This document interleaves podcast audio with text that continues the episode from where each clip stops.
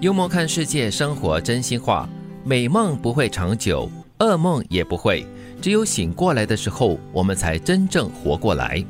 那英来啊唱一首《梦醒了》哎，有时候真的是你做梦的时候啊，尤其是噩梦，你恨不得就是马上赶快醒过来的。然后你醒过来过后啊，有一点重生的那种感觉嘞。嗯，真 的是啊啊，还好真的是噩梦哦。那天我在做了一个梦，嗯我竟然还记得，嗯就是在澡房洗澡，然后呢，那间隔间嗯是窄到哦，刚好我整个人挤进去哦，就是我的双肩碰到两边的墙，啊，然后怎么洗澡嘞？怎么洗澡？ 侧身呢？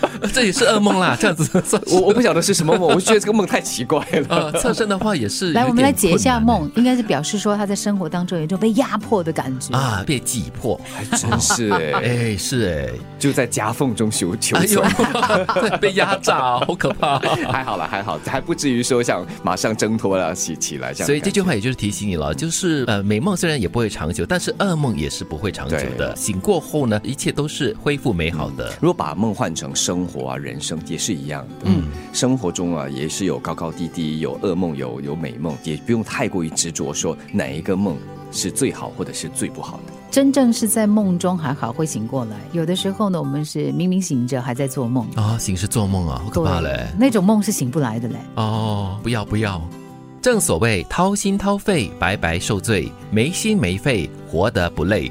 很多事不是不懂，而是不想懂，也不必懂。哎呦，押韵呢！掏心掏肺，你白白受罪；没心没肺，活得不累。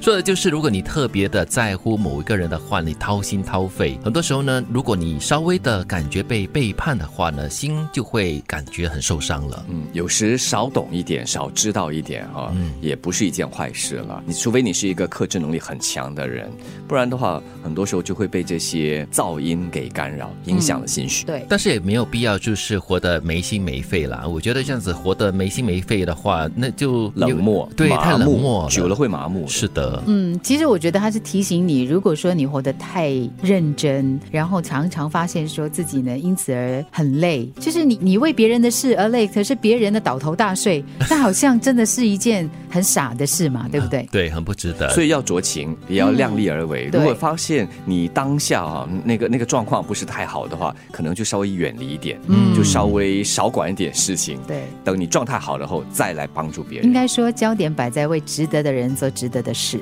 逝去的爱情就跟落枕一样，回头会很痛。